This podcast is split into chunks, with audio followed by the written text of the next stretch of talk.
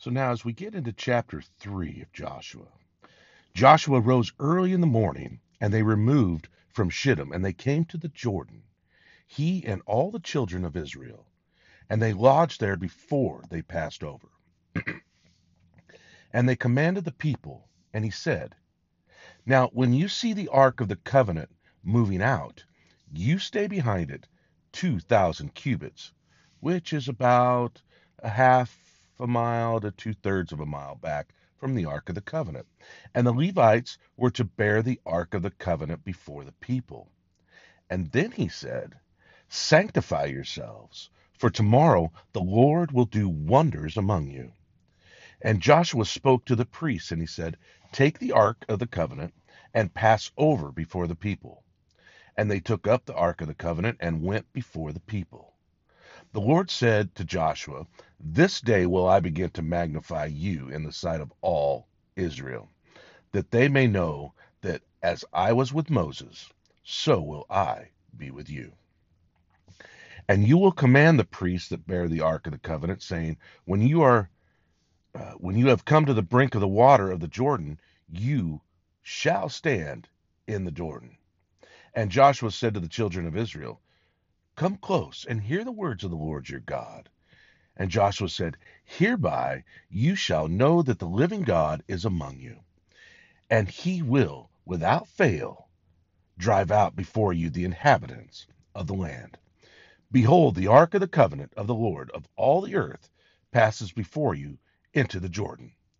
Now therefore take you twelve men out of the tribes of Israel, every tribe a man and it shall come to pass, as soon as the soles of the feet of the priests that bear the ark of the Lord, the Lord of all the earth, shall rest on the waters of Jordan, that the waters of Jordan will be cut off from the waters that come down from above, and they shall stand upon a heap. And so it came to pass that the people removed their tents to pass over Jordan and the priests bearing the ark of the covenant before the people. And as you bear the ark, and they were they had come to the Jordan, the feet of the priests that bear the ark were dipped in the brim of the water. Because at that time the river overflowed all its banks because it was harvest time. And the waters which came down from above stood and rose up upon a heap very far from the city of Adam, which is beside Zaretan and those that came down toward the sea of the plain, even the salt sea, failed and were cut off. And the people passed over right against Jericho. And the priests that bare the ark of the covenant of the Lord stood firm on dry ground in the midst of the Jordan. And all the Israelites passed over. Verses 1 through 17. So, even as God parted the Red Sea, now God has stopped the Jordan River in flood season so that they were able to pass over. Now, the interesting thing to me about this is when they came to the Red Sea, Moses stretched forth his rod and the Red Sea was parted. They went through on dry land. But with the Jordan, the Lord is now testing their faith and developing their faith. And he let the priests get their feet wet, walking right into the edge of the river, getting their feet in the water. Stepping out now, really in faith. That wasn't easy, I'm sure. I mean, I can imagine that even Joshua himself had some anxious moments as he saw those guys starting to wade into the water. Now, Lord, that's what you said. But this is coming into a new relationship with God. That relationship of faith, which is so very important for every one of us to really develop in that full relationship with God. It has to be a relationship of faith. And God is bringing them now into a new relationship of that faith. Before they saw it, before they stepped in, they saw the sea parted. But now, God is letting them take one step further and saying, Go ahead, step out before you see any evidence, before you see any signs. Go ahead and step out in faith. Get your feet wet. So here is a new relationship, an exciting relationship to be sure, as they stepped into the water. And as they did, God caused the waters to cease flowing. God threw up a dam, and the waters of Jordan ceased, and the people all passed over. Now they were commanded to take these stones out of the bottom of the Jordan River, where the priests were standing, holding the Ark of the Covenant. And when they came up on the other side, they were to put these stones in a heap. And Joshua commands them there in chapter 4 that this may be a sign among you that when your children ask their fathers in time to come, saying, What do you mean by these stones? That you will answer them that the waters of Jordan were cut off before the ark of the covenant of the Lord when it passed over Jordan. The waters of the Jordan were cut off, and these stones will be a memorial unto the children of Israel forever. And so the children of Israel did as Joshua commanded. Joshua 4 6 through 8. And it's interesting to me that God is desiring that his power and his truth is transmitted to our children, that they not forget what God has done for us. And it's sad and it's tragic that very few revivals ever go into a second generation. Those stones were once on the bottom of the Jordan River, and we when we walked through, we picked up those stones out of the river. That's because God stopped the river so that we could come through. That's the kind of a God we serve. It was to remind them of the work of God. Oh man, that we will always keep that in the forefront of our minds. That the work that we see is not a work of man, nor is it to the credit of any man.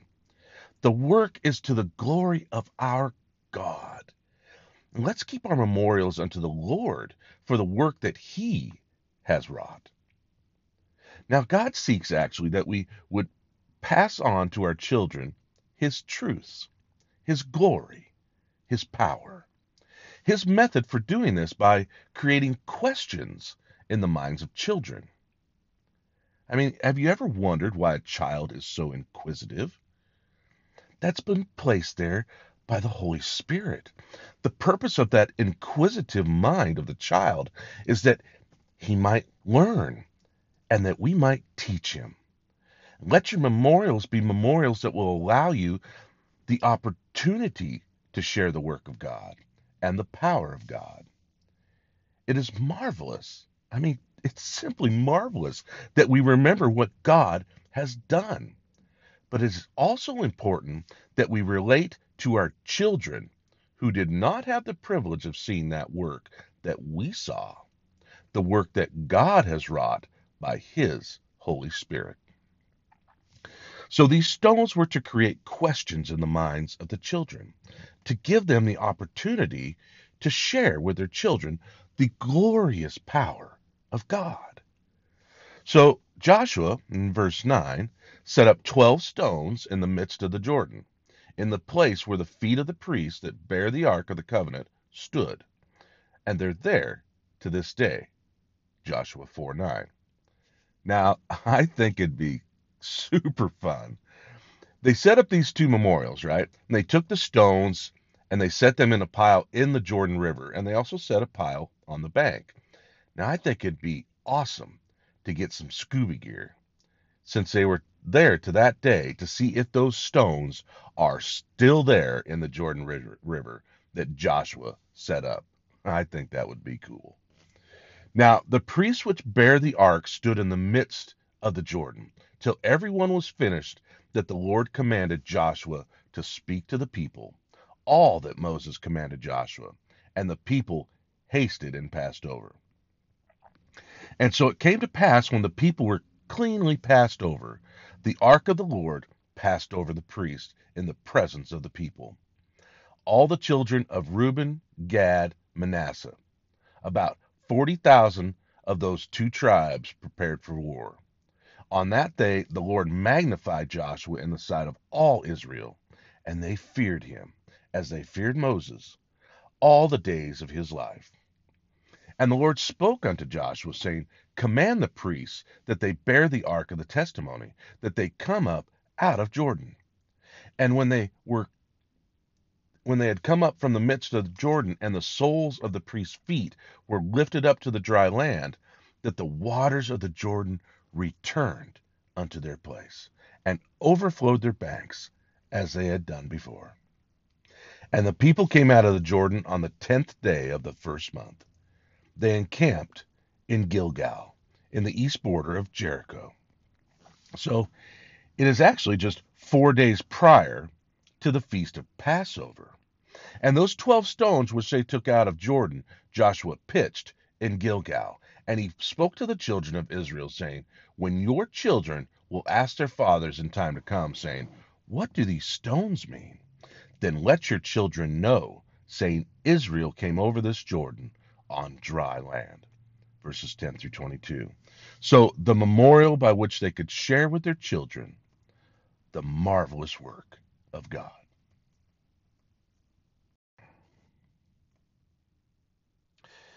Now, in chapter 5, we read where all the adult males were at this point circumcised.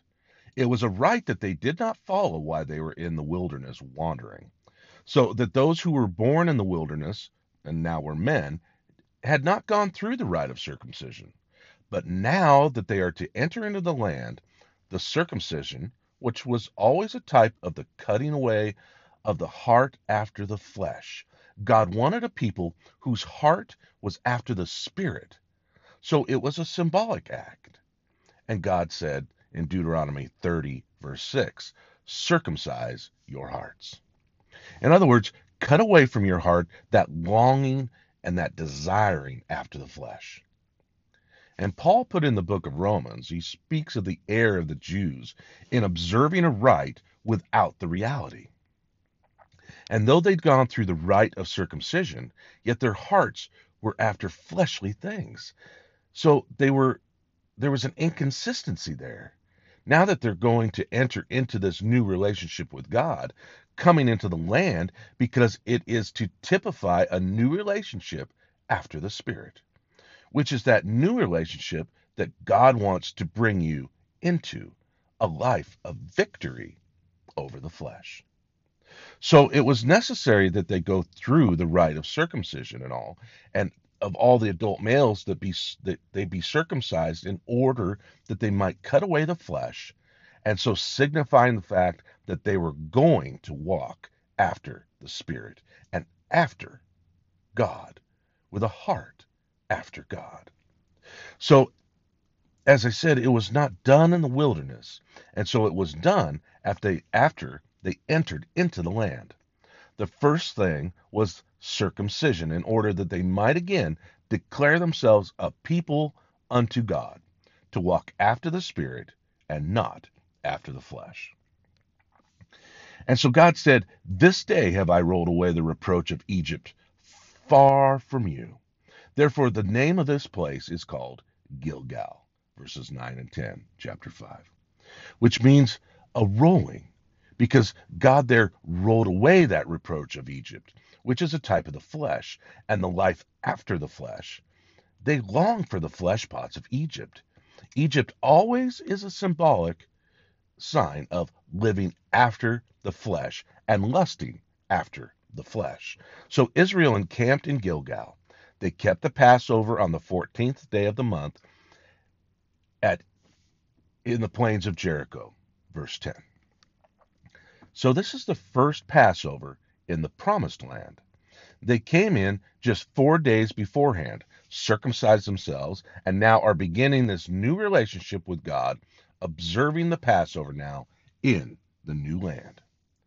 And they did eat of the old corn of the land on the morrow after the Passover, the unleavened cakes, the parched corn in the self same day, and the manna ceased on the morrow after they had eaten of the old corn of the land. Neither had the children of Israel manna any more, but they did eat of the fruit of the land of Canaan that year. Verses 11 and 12. So again, now coming in now to a new diet. The life of the Spirit is a life of variety. It's a life of excitement. It really is thrilling to walk after the Spirit and live after the Spirit. You never know what God has planned for you this day. It's just an exciting life, a life of variety. And I never lack excitement. I mean, just walking after the Spirit is the most exciting spirit experience in the world. So they are leaving now the old manna, that monotonous kind of diet, and now they're going to begin to eat of the fruits of the land that God has promised as they come into now the land of Canaan. Now, I love verse 13 here. And it came to pass when Joshua was by Jericho that he lifted up his eyes and he looked. And behold, there stood a man over against him with his sword drawn in his hand. And Joshua went over to him and said, Are you for us or for our enemies? And he said, Not for your enemies, but as captain of the host of the Lord am I come. And Joshua fell to the earth and his face down, and he worshipped. And he said to him, What saith my Lord to his servant? And the captain of the Lord's host said to Joshua, Loosen your shoe from off your foot, for the place where you stand is holy ground. And Joshua did so. Verses 13 through 15. So here Joshua meets Jesus. Jesus is the captain of the Lord's host. And you see, if it were an angel, then he would have refused the worship. Because John, several times in the book of Revelation, tried to worship the angel. And he said, Stand up, worship the Lord. And the Lord said, You shall worship the Lord your God and him only. Therefore, the captain of the Lord's host is none other than Jesus, who is standing there ready to lead him in to the land of promise. As captain of the Lord's hosts have I come. And Joshua fell on his knees, fell on his face, and said, What do you want me to do, Lord? Much like Paul the Apostle, Lord, what will you have me to do? Now, here is a true picture of leadership.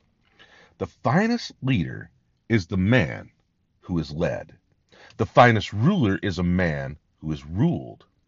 And God chose Joshua for a leader to rule over the people of Israel because Joshua was ruled over by the Lord, the proper chain of command. No man is fit to rule who is not ruled. That's the tragedy of history where we have had despots upon the throne. These autocratic, despotic rulers who did not feel a responsibility to anyone else, but became the final authority within themselves they became tyrants. The people always suffer under the rule of such people, but those who have a consciousness of the fact that they are ruled, those who have submitted themselves to his throne, are able to reign upon their thrones. But you've got to have that chain of command. You remember when the centurion came to Jesus and sought that Jesus would heal his daughter who was very sick. And Jesus said, I will come to your house. And the centurion said, Oh, oh no, Lord, that isn't necessary. I'm not worthy that you should come to my house. For you see, I understand authority. I also am a man of authority, having under me men. I am also a man, he said, under authority, having under me men. So he sees the chain. I'm a man who is under authority, but I also have men under me. He recognized the position of Jesus, having submitted to the Father, a man under authority, yet having authority himself. So I can say to one man, do this, and he'll do it, and to another, do that, and he does it. And I have authority, but I also am under authority. I know that you have authority, and all you have to do is speak the word, and my servant will be healed. And God said, All right, Man, that's far out. I haven't seen this kind of faith among the Israelites. A man who recognized what true authority is. Oh, man, that we would realize that we don't have any right to rule unless we ourselves are ruled. So Joshua, the leader over the people, and yet being led. What do you want me to do, Lord?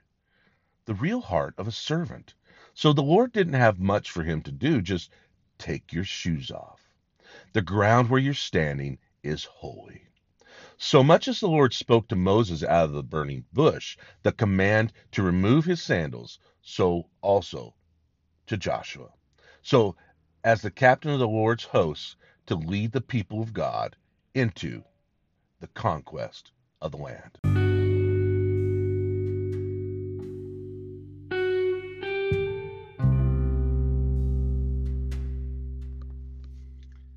Shall we pray? Oh, Father, let us step into the water, Lord. Let us, through faith, Father, follow you. Lord God, give us the strength and the power and the wisdom that you gave Solomon. But Lord, our hearts have to be right with you. That flesh, that lusting after the flesh has to be cut away, Father. Lord God, help us to do that. Lord, we want to be a people that follows you with nothing else dragging behind us, Lord. Father, forgive us of our sins. Forgive us of our anger. Forgive us of our unforgiveness, Lord. Father, put in us a new heart. Lord God, we need your help every day to pass over the Jordan and live that new life after the Spirit into the land that you promised us. It's in the name of Jesus we pray. And all God's children said, Amen.